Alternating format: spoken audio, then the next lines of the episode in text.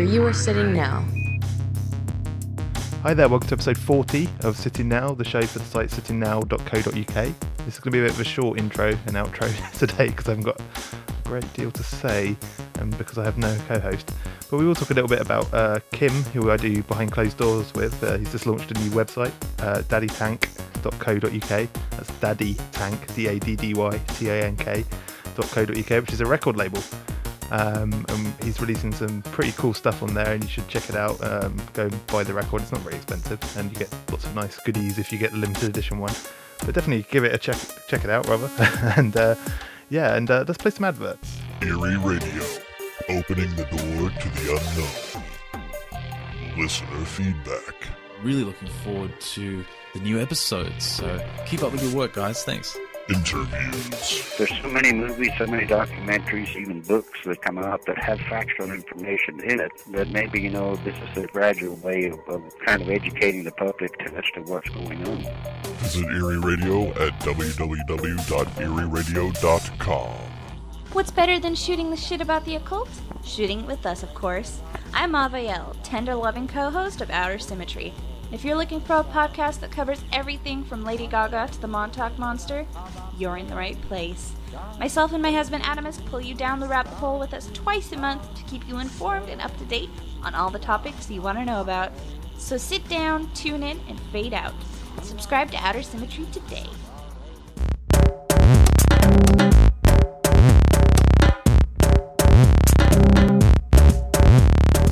Okay, so for this show, we've gone for something a little bit different to the usual uh, countercultural, a cultural, uh, uh, I don't know what you call them, um, savant. um, and instead, we've gone for a private investigator from New York called Steve Rambam. Uh, now, Steve's actually quite friendly with the hacker community, uh, which is where I heard about him. Um, he did a brilliant talk called uh, something like Privacy's Dead, Get Over It, or The End of Privacy, Get Over It, something like that.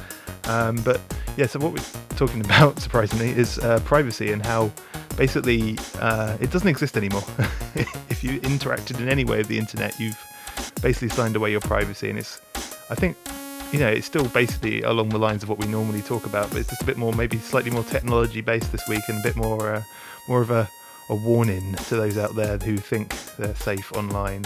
Anyway, I hope you enjoyed the show, and uh, uh, we'll see you sooner again. I hope I've had to basically uh, nurse a very ill cat, and uh, that doesn't sound like much, but it's very stressful. so we'll be back soon, and I'll talk to you after the interview. Okay, have a good one.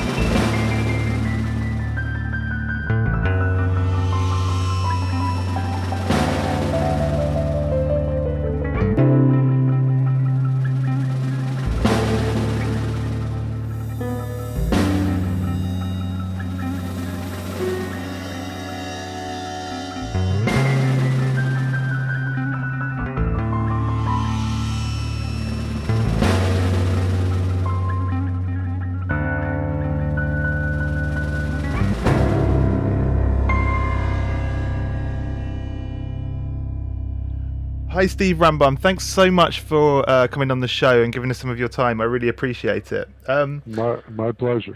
um, I was wondering if you could give us kind of a br- uh, brief uh, biography of yourself, please. Well, I'm a uh, private investigator. I'm licensed in a number of locations. I'm the owner of Pallorium, uh, which is an investigative agency with offices in New York and Texas and uh, licenses in a number of other locations. Uh, I've been doing this sort of thing for a little more than a quarter of a century. Uh, I personally specialize in missing persons cases and in multi jurisdictional cases, which basically uh, means international investigations. And in addition to all of that, I have a uh, very strong presence, I think, in the online and hacker communities. We own peoplefinder.net. We own Identity Check. Uh, we own Check My Identity. Uh, we do quite a bit of uh, lecturing uh, in the hacker community and the law enforcement community. and uh, I gather that's where you ran across my name. Yeah, yeah. I mean, uh, how did that actually end up happening? How did you get involved with the hacker community? Well, I've actually I've spoken at every single Hope conference going back for the past, I guess it's 18 years. You know, first of all, they're they're just terrific guys and girls. Um, they are intelligent. They are inquisitive. They are a pleasure to talk to. They're a pleasure to be around. You know, they're not the uh, the stereotypical nerds wearing heavy black glasses and you know carrying pocket protectors. They're they're typically pretty pretty sharp, pretty remarkable people, and and frankly, there's a lot in common between the hacker community and the law enforcement community. We both uh, have as our ultimate goal finding out about uh, things. The more the more concealed the information, the more we want to find it.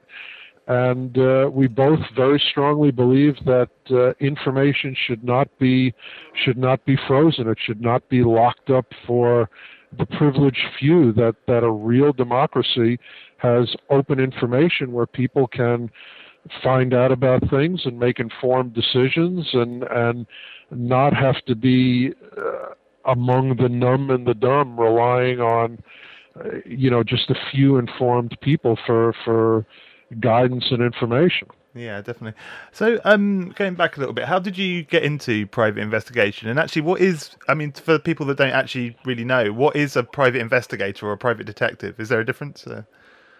It's it's two terms for the exact same uh, job for the exact same individual.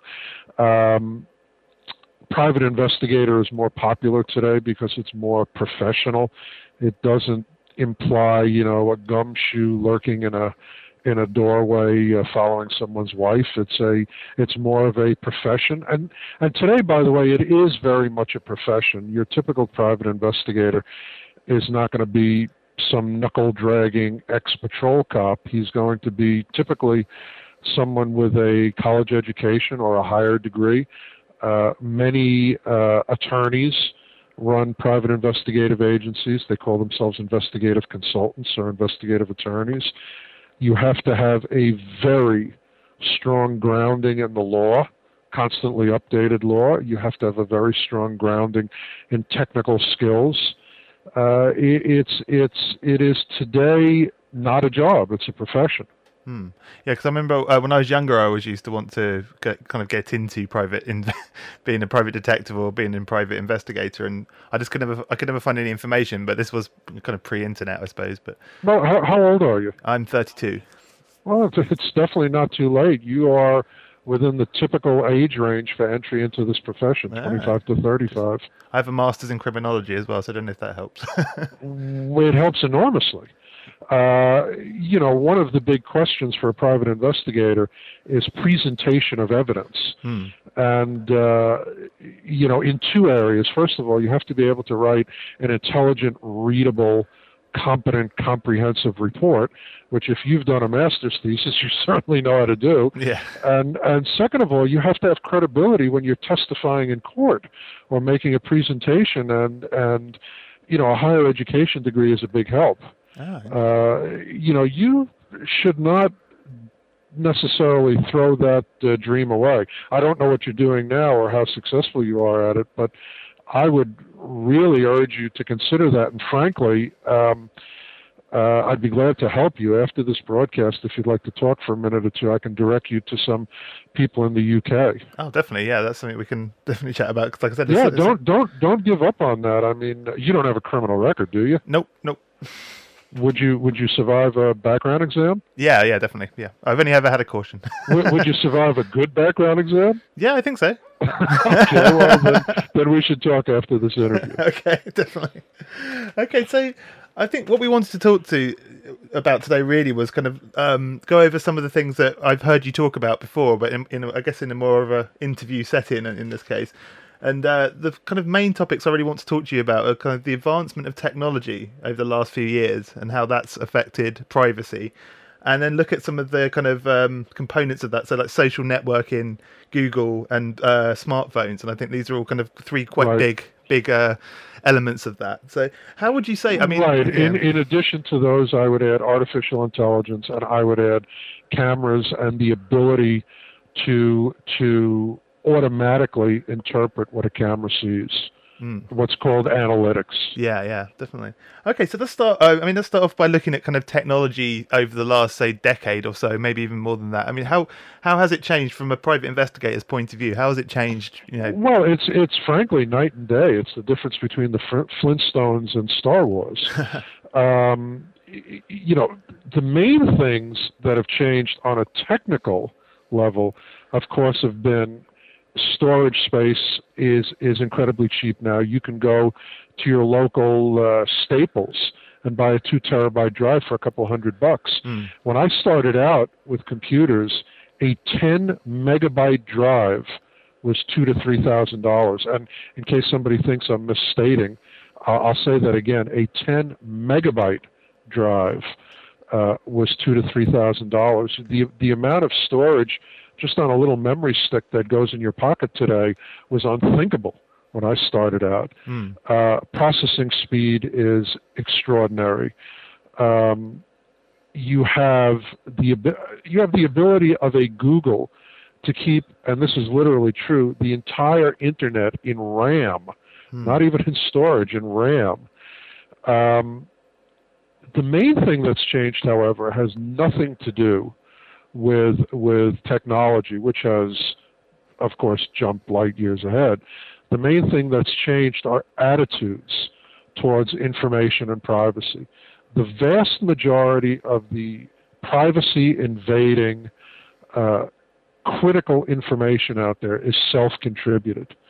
Things like Facebook, to a lesser extent, MySpace, Twitter, Tumblr, various private websites, blogs, uh, email, use of all the Google products that are designed in large part to suck information out of you, uh, indexing of your Gmail, uh, geotagging on your photos that go up on Picasa, uh, and not only self contribution of data, but the fact that once you contribute that data, it never goes away. Mm. I mean, every stupid blog post, every late night drunken Twitter feed, every stupid photo that you posted while you were in Cancun with a half naked girl in one arm and a and a and a large beer bong in the other. That stuff is there forever. You Hmm. cannot make it go away. Yeah, I mean, one of the we've kind of brought them up already, but the the um the first real exemplar of that, I'd say, would be sort of the rise of social networking over the last say like five to six years. Um, I mean, it's some, some quite scary stuff. Could you talk a little bit about kind of uh, like say, for example, MySpace profiles and Facebook profiles, and like how this stuff just doesn't go away? Well, you know, it's interesting. The when when I started out as an investigator, there were two holy grails of of private investigation: getting a photograph of the person and finding out where they physically are uh, at at least one point in time, but ideally on an ongoing basis. I can get these two things sitting in my boxer shorts in front of the computer today. Everybody has a photograph on the on the web, and almost everyone in one way or another is constantly broadcasting their location, whether it's from IP address uh, uh, reversing or uh, geotagging or things like Foursquare or or the new the new Facebook Places or anything like that. I know where you are on a regular basis. It's it's truly remarkable. Yeah, and it's completely self. It's people kind of give it uh, out themselves, don't they? It's not kind of like forced upon them Right. any way. And the other thing is, what people don't realize is the picture that I can gather of you by aggregation of data. You know, you may think, okay, where I was on Thursday isn't important, and my photo isn't important, and uh, the fact that uh, I smoke pot uh, isn't important, and who my friends are isn't important, and where I've worked isn't important. That's true. Each of these individual things are fairly innocuous.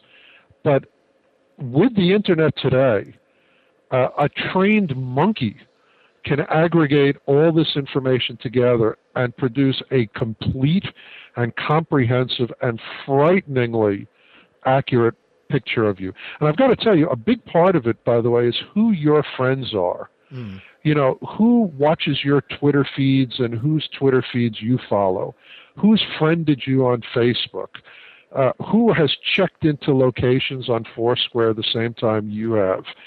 You are incredibly accurately defined by who your friends are. Mm. If you're hanging around with a bunch of left wing, pot smoking uh, bisexuals, you are, you know, excuse me if you are, uh, you are most likely a left wing, pot smoking bisexual. Mm. If you are hanging around with a bunch of fire breathing, gun owning, Tea Party Republicans, you are almost certainly a fire breathing, gun owning Tea Party Republican.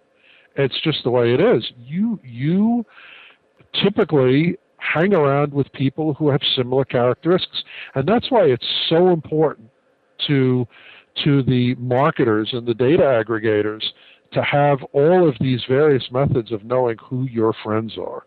With, uh, I mean, obviously, recently with Facebook, we've had um, privacy concerns in the in the you know in the mainstream media. Um, do you think the average Joe on the street realizes quite how open their data actually is?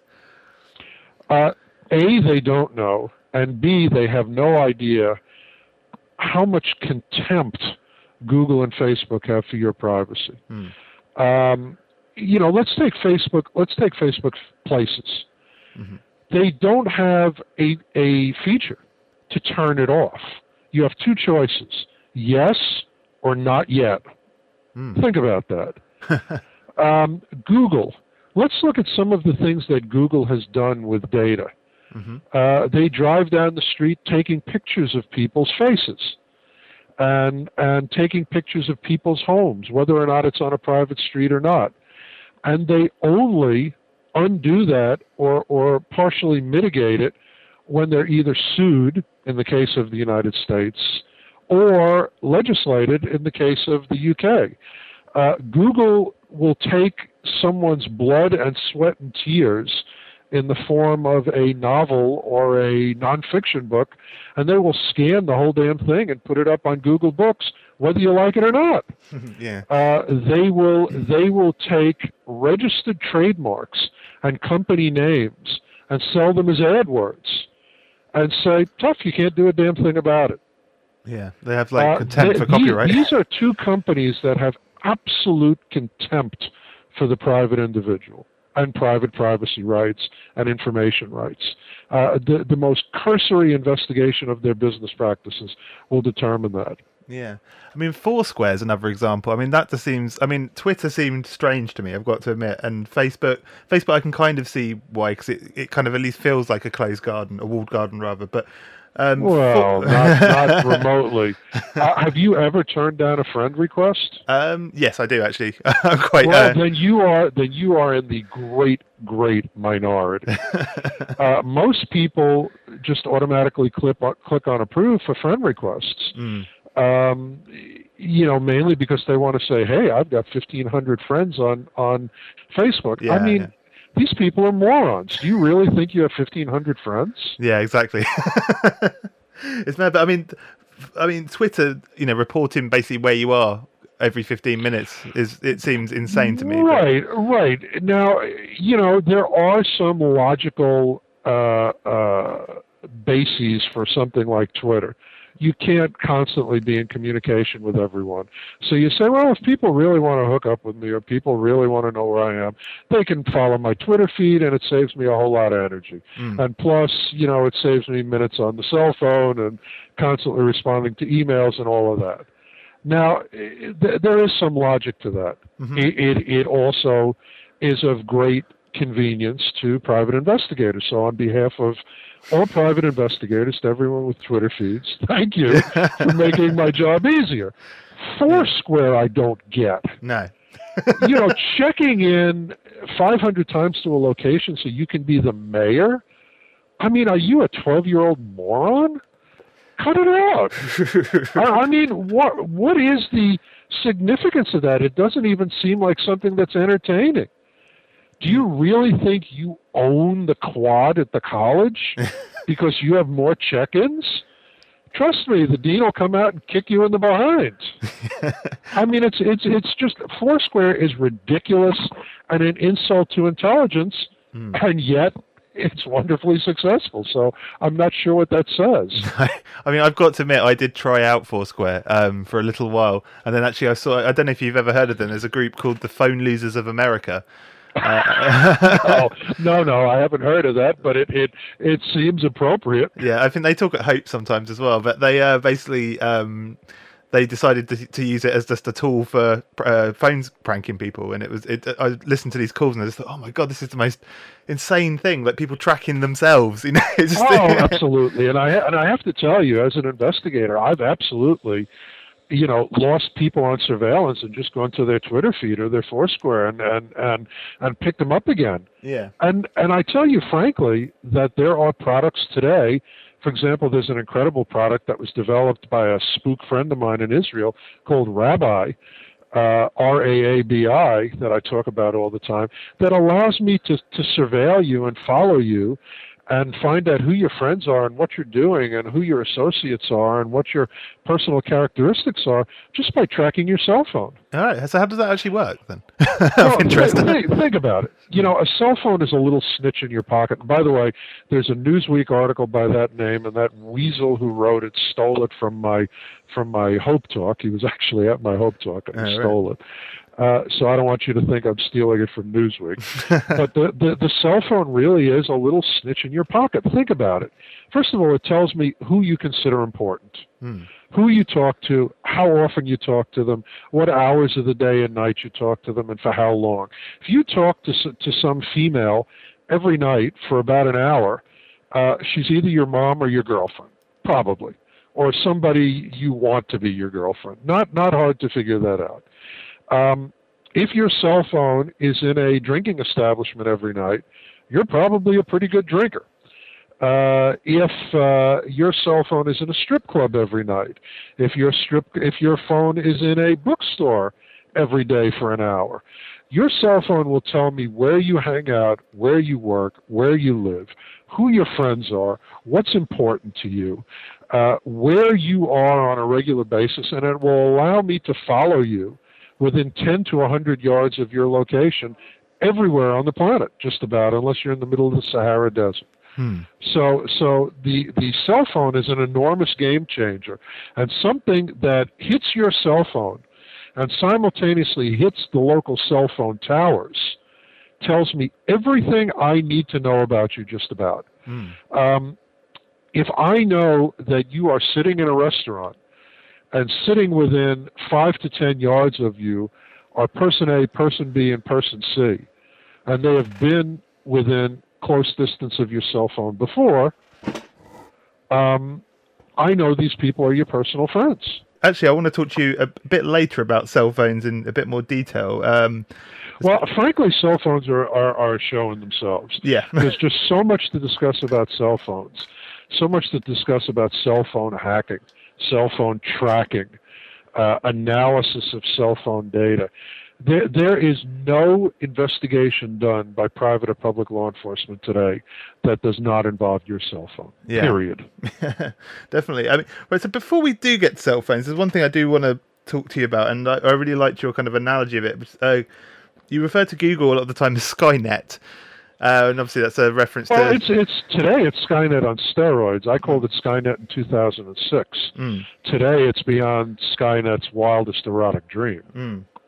So, I mean, um, uh, the best. I, I guess the best way to look at it is to first look at the kind of the services that Google offer, and maybe some of the things that people don't necessarily consider when they look at those services. You know, for example, Gmail being scammed by bots, etc. Um, right. So, I mean, if we could have a maybe go through some of them, I'd love to do that. Um, so, for example, yeah, Gmail. Well, what you have to understand is Google. Imagine the you know a pair of balancing scales. What you have to understand is Google is the poster child for convenience versus privacy. If you get something that is unbelievably convenient and unbelievably free on the internet, you have to understand what you're giving up. For for for the equivalent level you are giving up your privacy. Hmm. As as convenience and lack of cost goes up, privacy goes down. Hmm. Gmail. Gmail tells me where you are from your login. It tells me your cell phone because typically most people these days, most most technologically adept people, are mailing from their smartphone. So it tells me where you are. It tells me your cell phone. It tells me what you consider important.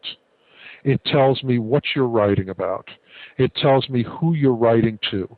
Basically, it tells me your friends, your family, your interests, your physical location, and your daily activities. Hmm. That's just Gmail. Hmm. Now, let's let's let's pair that with Google Web. Google Web tells me again where you are, what your interests are, what you're thinking about. In other words, if you are Googling kidney cancer or kidney cancer cures, either you or somebody you care about has kidney cancer. If you are going in and trying to locate a Google map for a restaurant, you are going to eat at that restaurant. Um, and because I'm Google, I know everything about that restaurant. I know if it's young people, old people, hip people, square people, you know, Indian food, Chinese food, whatever. Um, if you are using Google Groups or Google RSS feeds, I know what your interests are. I know what your politics are. I know if you care about religion and what religion it is you care about. I know uh, whether you are interested in technology, whether you're interested in knitting, whether you're interested in leather crafting. I could go on and on for the next hour. I know everything about your personal interests. Uh, Google Voice, oh my gosh. I know who you're talking to and I know what you're saying. Have you have you wondered why Google has in the United States Google 411, you know, free information or Google voice dialing or Google voice searching? It's because they're using you times a million people or times actually 50 million people as beta testers for voice recognition software and perfecting that software. And the reason for that is you have Google Voice.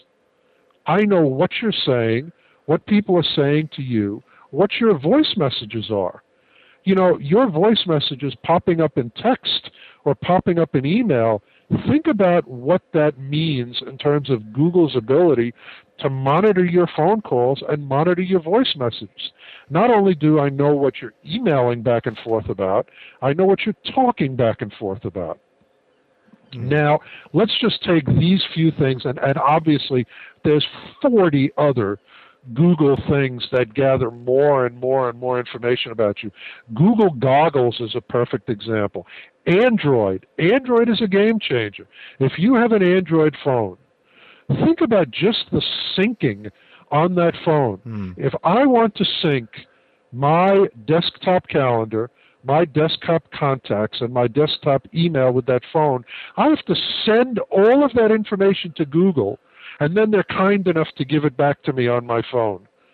You have delivered to Google every email address, every phone number, every address, every name of everybody you do business with or give a damn about in one fell swoop. Yeah. Google instantly, the minute you sync your phone, knows everything there is to know about your most intimate private life. Yeah. No, you I, I mean, it's ridiculous. And and and if you call an abortion clinic, let's say you're a young female, hmm. and one day you call an abortion clinic, you call a guy, you call an abortion clinic, you call the same guy, you physically go with your phone to that abortion clinic, and then you physically go with your phone to a counseling center. What do I now know about you? I know you got, if you'll excuse the colloquialism, knocked up mm-hmm. by that guy. You went and you got an abortion, and now you're getting counseling. That's all from your cell phone. Mm. That may be a dramatic example, but it's not an unreasonable example. No. It's a very accurate, matter of fact sort of thing that guys like me and guys much more sinister than me routinely discern every day by analysis of your cell phone activity. Now imagine I have access, direct Android access to your cell phone, your email, your browsing, your Google goggling, your group uh, surfing, your blog, all of that, and I have access to that for the past five years, and I aggregate all that data. Mm. You've got quite a good picture of. Is there a single living human being, including your mother, your wife, your psychiatrist, who actually knows more about you than I do? No, that's yeah, it's quite Right. quite scary Now, when you put it that way. Do you want that little weasel Sergey Brin or that big weasel, that horrible weasel that owns Facebook? I consider him like Voldemort. I'm not even going to say his name. Mm. He is he who shall not be named. do you do you want these two creeps, these two young punks to know that about you? You and everybody you care about and love? Hmm. Well, eh, too late. Yeah, it's quite scary when you put it that way. Actually, No, by the way, Yeah. I'm not a privacy nut. I make my living Mm. on on use of these tools, Mm. and I do believe that there is enormous value and enormous desirability in public records and openness. I just think some of the stuff that people put up, they're idiots. Mm. I should not know your sexual orientation. Uh-huh. Uh, you can be a proud gay activist. God bless you. Keep it to yourself. I should not know that you are a drug user. You should not have a screen name with 420 in it. Uh, I should not know that you are, uh, you know, involved in bestiality, which some, which I've seen actual personal web pages discussing. Really? Amazingly, Wow. Um, Never heard of that. you know, I, I put up if you've seen if you've seen my uh, my my hope speech up on Google Video, you know, privacy is dead, get over it. I put up on the screen a 17 year old girl. Uh, I forget what her webpage title it is. I'm a big slut and I love sucking. You know, insert the the word yourself, but it, that is actually her screen name. Mm. I'm a big slut and I love sucking blank. And she's 17 years old with a picture up there Mm. that will follow her for the rest of her slutty sucking life. Do you want this girl as your babysitter? Do you want this girl 10 years from now as your attorney? Do you want this girl 30 years from now as your senator or your MP? I mean, come on, she's destroyed her life. How easy would you say it is, though, for the average person to be able to get hold of that information? You know, like later down the line, kind of thing. Is this something that, say, Well, pretty easy for the average person, push of a button for me. and and quite often the average person hires me. so so I think that's your answer in a roundabout way. So I mean, we- I- I know that Google tends to cache a lot of stuff, and obviously we get things like archive.org and things like that. Yes, and there's a wonderful device in the legal system called a subpoena. And I am in, involved in no case where there's subpoena power where I don't hand the attorney on my side a list of subpoena addresses and what to request. Hmm. Everything that's, that Google has on you, they give to us, whether they like it or not. They fight, they yell, they scream, tough tooties. They turn it over. Google, Facebook, MySpace, Twitter, everywhere. If we can identify anything that you use, we grab it. yeah, yeah, definitely. I mean, one. And, and, and by the way, and by the way, we can get anywhere from from a third to ninety percent of that information even before the subpoena. Mm, yeah, just for aggrega- no, aggregation and and data storage, I imagine. Well, and, and do you do you imagine that PeopleFinder.net, the entity that I own, doesn't suck this down on a regular basis also? and, and and quite often, a lot of my friends and colleagues in the hacker community grab it legally. I mean, 100 million out of the 500 million Facebook pages were spidered by one guy who was kind enough to put up a uh, a uh, um, a, uh torrent of it.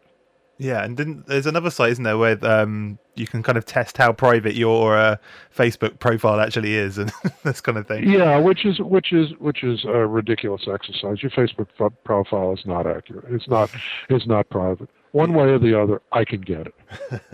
Now, one thing I found really fascinating, and I didn't actually know about it until I heard your your uh, talk for Hope, was um, uh, the CNET incident with Google. I was wondering if you could talk about that. Oh, that was hilarious. I mean, that just gives you an idea of how of how arrogant their attitude is. You know, CNET, a uh, very intelligent uh, woman by the name of Elinor Mills, who I subsequently met, and she wrote an article about me. Um, and, and she was in the audience the first time I, I brought it up, and she came up to me afterwards and said, "Thanks for mentioning that. That was me." um, she went to to interview uh, the Google information officer, I think it was, or the Google president, I forget which, but some high-ranking Googleite. And uh, before she went in there, she just Googled the guy and came up with all sorts of remarkable stuff on him. And she towards the middle of the interview, she started asking about privacy, and she said, "Well, by the way, I googled you, and here's all the stuff I came up with." And the guy went berserk. He popped out of his chair like he was on fire and started yelling, and he threw her out of the office and banned all CNET interviews for a year. It's insane. Uh, you know, which I think is is just, you know, a bad corporate training, and b quite telling. Yeah, it's worrying. it's worrying that they yeah. are Yeah, and and probably because he knows what Google actually does gather, and thought she might have gotten some of that. Mm. No, I mean one thing. I mean we'll probably come back onto this a bit later. Is a lot of because we interview in, in the past we've interviewed uh, conspiracy theorists and we get you know because we cause, because we look at the counterculture and underground culture. I suppose um, we tend to attract that kind of mindset. What? Well, okay. I, I, I I only believe in the conspiracies I've personally verified. Yeah, exactly. Uh, I mean, a lot of people wonder why companies like Google and um, Apple and Facebook and these people, why you know, why they gather all this information. To me personally, it seems like just a you know. A It's not. It's not a conspiracy. No, it's just capitalism, It's, surely. it's quite. It's quite. Uh, it's quite easily discernible what it is. It's simple capitalism. Look, let, let, let, let me let me give you let me give you a marketing 101 or perhaps even a lower number but let me give you a basic marketing uh, tutorial here in 60 seconds or less Mhm. i have a product the typical name for a generic product is a widget i am manufacturing widgets and i desire to sell them i can either get a list of people who i know nothing about and market to all of them which will cost me a small fortune, even if it's on the internet. If it's on the internet, by the way, it's known as spam. But um, I can I can send letters or send unsolicited annoying emails to millions of people that I know nothing about, or I can go to someone like Google or Apple, or by the way, any one of a dozen remarkable. Uh, targeted marketing, precision targeted marketing companies that that you and the public have never heard about, like Info USA and other amazing companies that know everything about you already, that are on a par with Google and Apple or ahead of them. um, I can go to one of those companies and say, okay, um, I have this this uh, item. I believe that 65 year old Chinese grandmothers in the Midwest who limp on their left leg would be especially interested in this. And they will give me a list of a thousand Chinese grandmothers in the Midwest uh, who are 65 years old or older and limp on their left leg. And therefore, A, I sell quicker, I sell smarter, I sell cheaper, and I don't piss off the whole world and, and give myself a bad name. Mm. This is a basic engine of capitalism Yeah. Your eyeballs and your personal characteristics, your soul, a window into your soul, is worth money. And that's what this is all about. You know, you mentioned Apple, and Apple is another amazing privacy invading story. Mm. Let's let's talk about let's talk about the iPhone for a second. hmm Apple is a brilliant, truly brilliant hardware designer. I mean, Apple overnight wiped out all of the all of the eSlate and iRex and pad companies out there, and it's going to get the iPad is going to get better and better and smarter and smarter and and more, you know, useful and all of the you know superlatives you can imagine will eventually be attached to it. Overnight, they grabbed the entire market, and I believe they're selling three million a month. They are hardware gods. hmm So, let's look at the iPhone. Why can't you change the battery in the iPhone? Why can't you take out the damn battery? Because, yeah. And, and by the way, and by the way, why can't you change the battery in a hardware device that has the most miserable battery life on the planet? yeah. Tell me about it. Oh, yeah. Well, well, yeah, I know. I don't have an iPhone. And that's one of the reasons. The other is I'm an old guy and I like a physical keyboard. Mhm. I'm not that old, actually. I'm only a few years older than you, but I like my physical keyboard. Mhm. Why can't you take out the battery? Because then you could turn it off. That's right. Give the man a Kewpie doll. That is correct. If you can turn off the iPhone, it doesn't track you. It doesn't know where you are. It doesn't know what you're doing.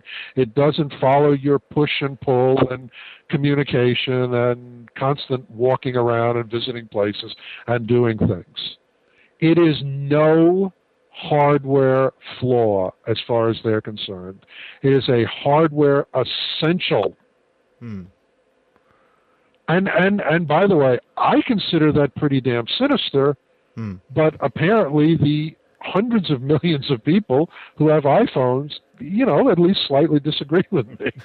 I, I have an iPhone, but I tend to turn off the GPS. But obviously, I'm, I'm fairly But convinced. you yeah, yeah, that's what I thought. Everything on your iPhone that can be turned off can be turned on remotely. Mm. And I can tell you that I worked on a couple of criminal cases in the past few years where law enforcement bugged people through their iPhones and tracked people through their iPhones. That's worrying. Everything that is on your iPhone can be remotely turned on, either with the onboard uh, programs that are there when you buy it, or by getting you to download something one way or the other and putting it on your iPhone without you knowing it, which I have to tell you is just painfully easy to do. Mm. that's worrying. And also, there's another uh, bit of technology called Skyhook, isn't there? That's um, similar to GPS. It just uses the Wi-Fi. points, Well, let me let me let me let me tell you let me tell you what you're talking about. You're talking about a product, uh, which, by the way, is always part of my lectures, Hmm. or as I call it, Skynet, um, Skynet Wireless. what they've done is a really remarkable thing. They've gone all over America, all over Canada. They're doing Europe right now. They've pretty well finished up with uh, with uh, uh, the UK, by the way yeah, yeah. and and and what they've done is they've gone around with their Wi-Fi grabbing trucks, and they have mapped tens of millions, actually close to to hundreds of millions, of Wi-Fi nodes. If your iPhone is in a GPS difficult area, meaning I can't really map your location by by GPS, I can I can locate it because I know that you are two bars away from IP wireless address 123.456.78.90. And you are four bars away from this and whatever. I can triangulate away from you because I know where these nodes are. And by the way, when these nodes move, I know that because I see the resolving IP address on the broadband connection. If you move from, uh, I don't know, I'm going to just pull up two English cities. If you move from London to Manchester and you take your router with you uh, and you plug it in, I now know where that router is, and my system analyzes that. It is self healing. Hmm. It is self healing instantly. Um, the original iPhone, by the way, did not have GPS. No, it was Skyhook only. It, it it? was Skyhook 100%. Now, occasionally it would be really si- silly. You'd be driving across a bridge, and it would show you, you know, 10 yards to the east in the water. But, but, you know, for the purposes of tracking you and invading your privacy and knowing everything you do and everywhere you go, good enough. Hmm. Now, if you match that with GPS, um, you know, if I am the operator of a Predator drone, I can shoot a Hellfire missile up your butt. uh, no problem. I won't miss. I can send it in the right window, uh, have it make a left turn at your dining room table, and find you sitting at your computer. yeah. Which, by the way, is how the U.S. and Israel and the U.K., for that matter, and all the countries that still are courageous enough to fight the bad guys, that's how they locate a lot of them. Hmm. Um, right now, the Taliban in the areas that they control in Afghanistan at night, so their uh, so their fighters, I mean, their terrorists, can can wander around without fear and get a good night's sleep. They actually switch off the cell phone network in those areas. Yeah. That makes sense as a kind of precautionary measure, I suppose. Yeah, in case in case Ahmed, who's on the ten most wanted list, you know, forgets basic security precautions and calls up Fatima for a late night chat. Yeah. You know.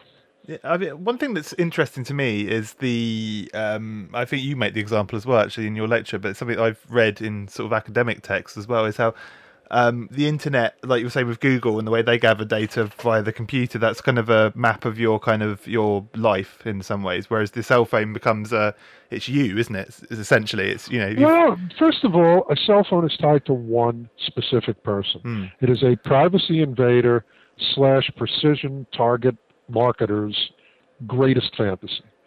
You know, they ten years ago they never fantasized about something like a smartphone.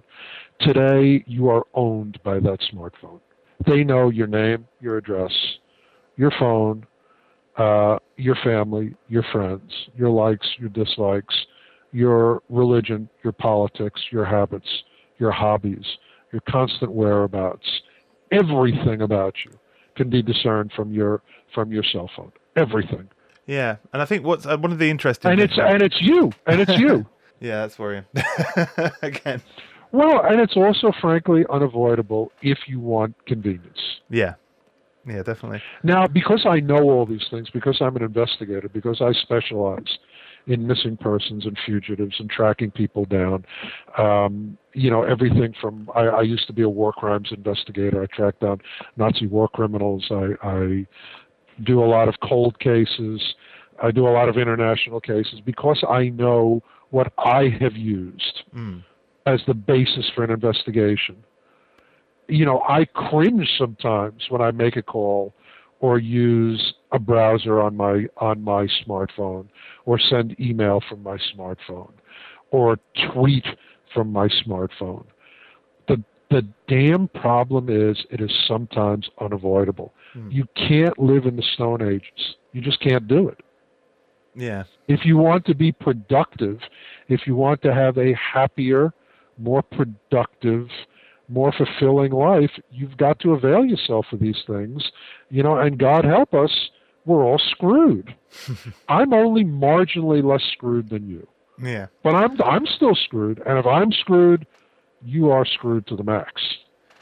Why do you think it is though that we've all become so kind of cavalier about privacy? I mean, it, And that's that's the secret. Hmm. That's the secret. Privacy is not dead. Privacy has either committed suicide or we've killed it. Uh, you know, it didn't die somewhere out of reach secretly. All of this information is self contributed. Nobody's forcing you Hmm. to use Gmail. It's just the best product out there. Nobody's forcing you to use Android. Uh, it's just a remarkable product. Uh, and and with the new and with the new Android programming uh, uh, language that right now it does suck, but it's going to get better and better, and it's going to become hypercard for cell phones. I think. Hmm. Um, you know, when people are able to program for their own cell phones on Android, that's it. You know, and and by the way, after you use these products for a while, that's it. You're you're screwed forever. Think about what you would have to do to stop using Google, to stop using Gmail, to give up your Google Voice number, to to entirely divest yourself of every Google product.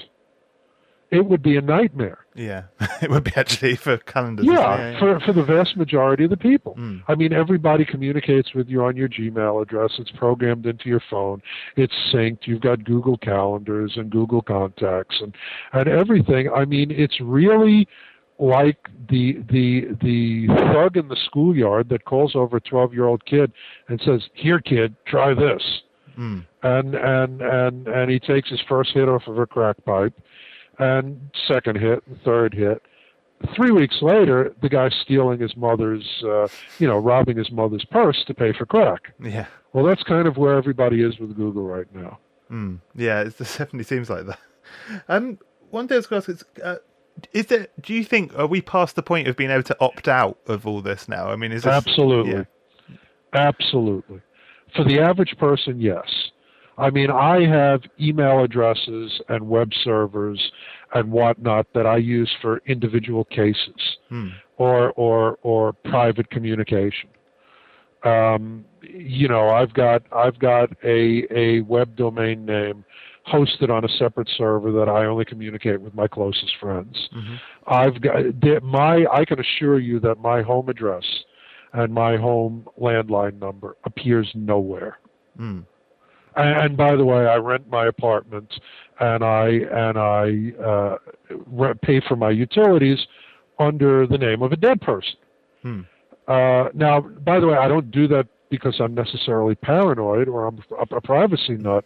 In my case, keeping my physical location secret is is actually fairly essential. I've had people arrested for for plotting my demise. Hmm. Uh, there have actually been people put on trial for my attempted murder because of some cases I've done. So in my case, it's not paranoia. Um, I will tell you though that even if I didn't have these legitimate requirements, I'd probably do it anyway.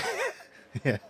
But uh, but uh, you know that's an extreme that most people don't want to go to, don't want to deal with, are not in a position to do, and they definitely don't want to spend all that money. Hmm. Yeah, it's interesting. So I mean, And by the way, we haven't even gone into financial issues or license plate readers or facial recognition or all of the other things. I mean, the UK is either the worst or the best with these things, depending on your point of view. Although China is very, very, very quickly passing the UK. China will have 7 million uh, personal surveillance cameras, not, not including all of the cameras in private hands that are required to report to the Private Security Bureau. They will have 7 million plus about another 4 million by the end of this year. hmm. They will have 300,000 in Shanghai alone, yeah, I'm told.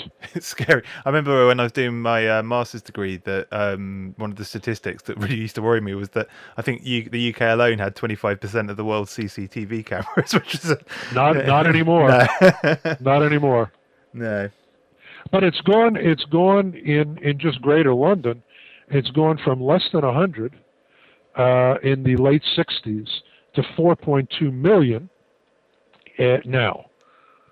Uh, you know, this is the, these are all of these things that we're talking about. You need to understand these are genies you can't put back in the bottle. Hmm. Yeah. Nobody's going to give this stuff up. Nobody's going to legislate them out of existence, and people are not going to give up the convenience. hmm And people just don't care. you know, you, you often see these agencies uh, mentioned sometimes in the media or you see websites online and they offer the uh, service of making you quote unquote disappear. Yeah, Um, that's crap. yeah, I was going to say, is that actually possible? Uh, yeah. Well, you know what? Uh, maybe for your next podcast, you try to use one, and I'll come after you. yeah, I was, going to bring up the Rick Dakin. I, I mean, it? uh, frankly, it'll be great, great free advertising for me. that was a I, guy. I, I've got to tell you, it's ridiculous. Hmm. It's ridiculous. Now, let me tell you, I did a, a book which is only not out at this point in time because I have to finish up my end Hmm. through not not through any fault of my co-writer Rick Dakin. Mhm. There's a book coming out, hopefully within the next uh, six to ten months, called "Stealing Your Own Your Own Identity," which I did with Rick Dakin, and for a year he tried to hide, and I mean he really tried to hide Hmm. false identity, renting apartments with cash, dropped cell phones, and I tried to find him. Now, at the end of the exercise, and by the way, here was the deal. The deal was if he could stay hidden for 60 days, he would win. Yeah. Uh, if I could find him 10 times, I would win. Uh-huh. And this was before the Obama election. And the deal was that if he won, I had to vote straight Democrat. And if I won, he had to vote straight Republican. I think if either of us had actually lost, there would have been a suicide involved. um, because he's rather left wing and I'm rather right wing, even though we're we're good friends. Um, we gave up after nine. We didn't take it to the ten because the last time that he tried to hide, it cost him about fifteen thousand dollars, and it cost me close to twenty thousand dollars to find him. Uh, nobody is unfindable. If you give me a substantial enough budget, I will find anyone. I don't really care who they are. Um, I don't care how hard they're trying to hide. I don't care how good their false identity is. They will make some mistake. They will do something. And thanks to computers, it's easier to find that information now. I mean, Rick and I gave up at the very end, but one time I found them through credit card usage, another fi- time I found them through cell phone pinging, another time I found them through IP ag- address. I scammed them into uh, communicating with a trap IP address. I mean, it was all high tech stuff. Hmm. And and I've got to tell you, that was two and a half years ago. It's even better or worse, depending on your point of view now. Hmm. yeah, it's uh, You cannot hide. no. You can't hide. And by the way, for the period of time that you do successfully hide, you will have a miserable, lonely, unproductive life. Yeah, because no one can technically no one can take pictures of you, I suppose, these days. Well, No well, can, you uh, can't you, you can't communicate with your friends and family, Hmm. not in a truly normal interactive way. You can't uh, have a normal job.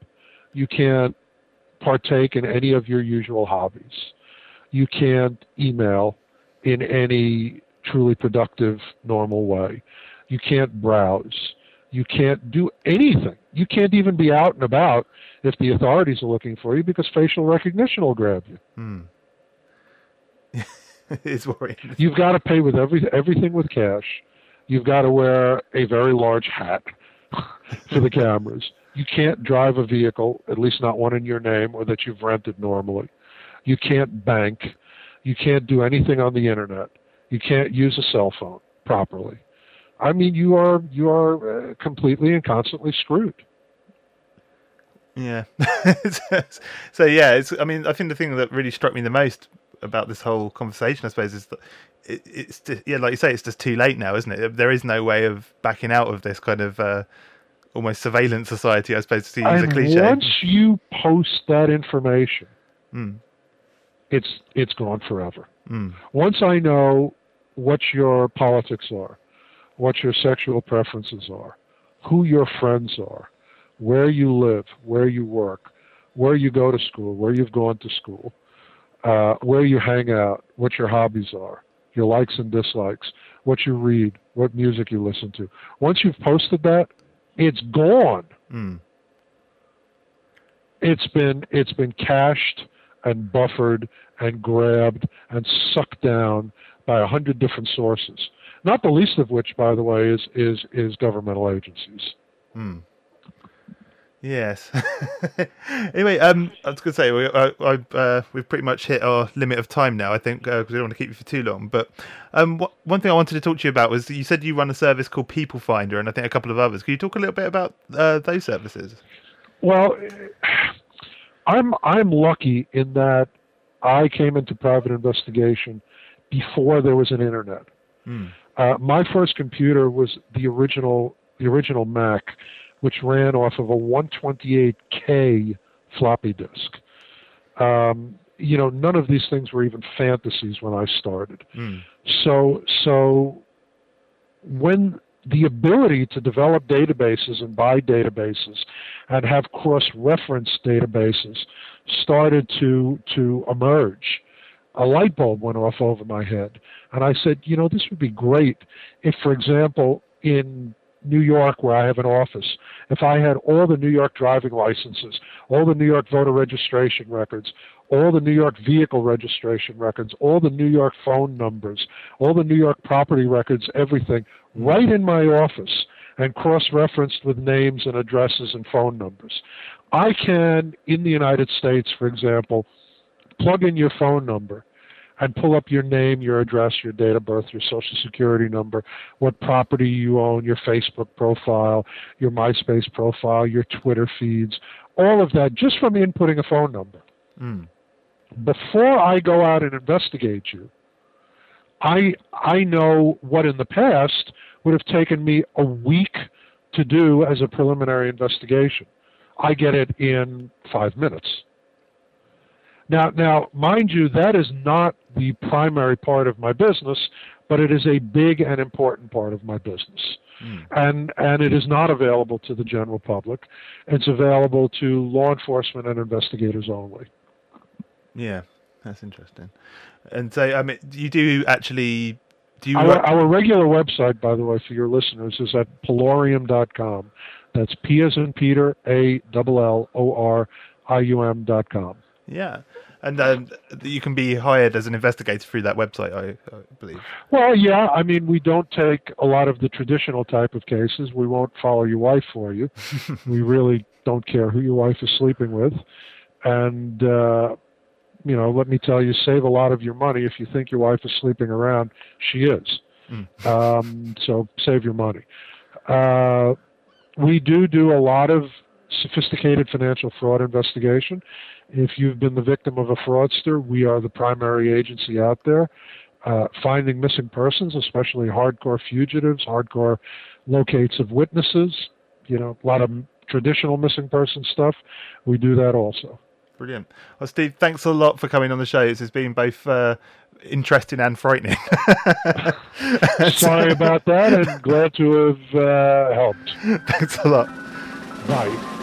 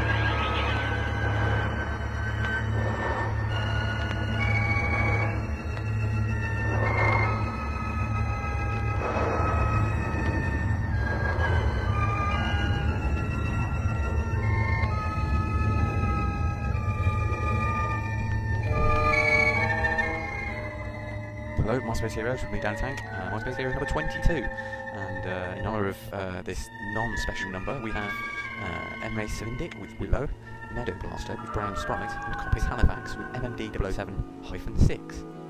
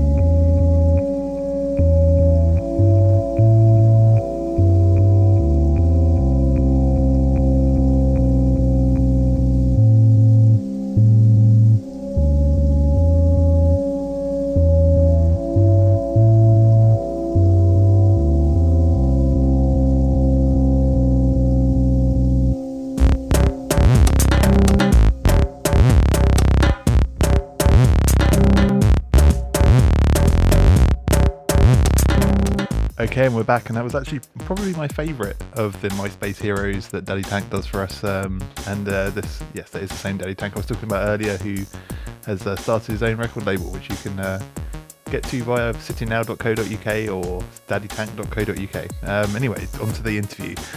What an amazing interview! I really, really enjoyed having Steve on the show. Um, he's such a uh, well-informed person when it comes to privacy and uh, yeah, it was both kind of uh, slightly depressing, yet uh, very informative and interesting. uh, I don't go out and smash your, your Google phones quite yet, but you know, maybe think about it. yeah, so thanks again to Steve um, for uh, giving us some of his time. Um, so yeah, if you want to get in contact with me, my email address is ken at citynow.co.uk. Um, the website is citynow.co.uk, obviously. Uh, MySpace forward slash sitting now. And uh, yeah, hopefully we'll be back a bit sooner because my cat's become a little bit easier to manage.